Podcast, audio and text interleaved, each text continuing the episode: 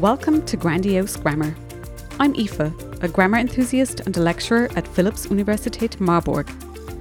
This week I was looking over some phonetics material when I stumbled upon minimal pairs, which gave me pause for thought. Here's a reminder. A minimal pair is a pair of words that differs by only one phoneme. An example is tan and ban.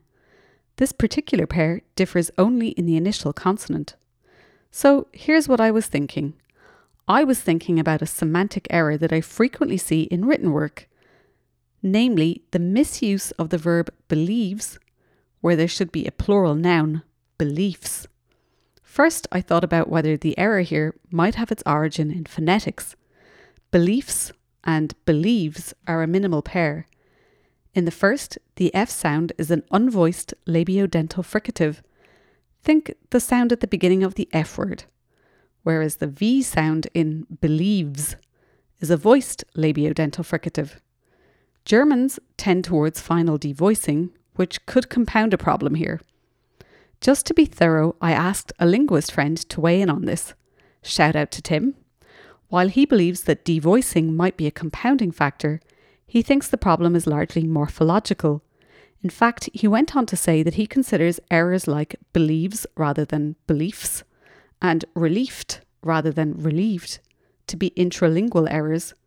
And now you're asking yourselves, what the heck are intralingual errors? They are errors that result from the second language itself. So in this case, it's an error resulting from morphology. For example, English has some loose rules about how to create plural noun forms. Nouns that end with a double F and nouns ending with a single F, like roof, can be made plural by simply adding a plural S. Many nouns ending in F or F E are made plural by changing the consonants F to V and adding E S. And just to create even more confusion, some nouns can take either S or V E S in their plural forms. Now, let me give you an example of things that can go horribly wrong when this morphological rule is misapplied.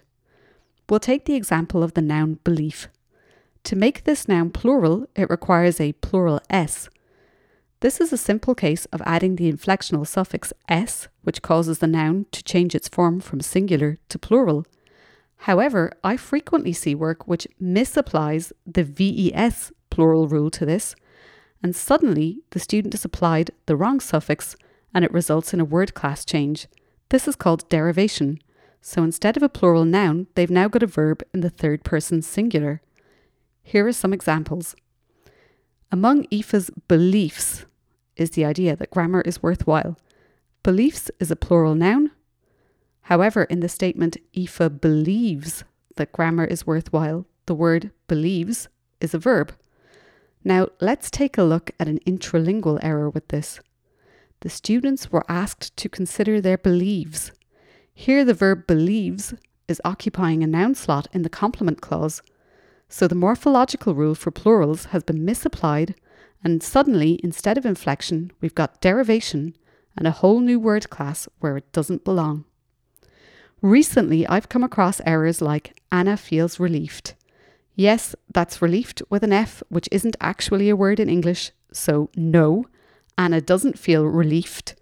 Relief is a noun, and in terms of morphology, the affix ed creates past tense verb forms. So this mashup of a noun plus an ed affix is inherently incorrect.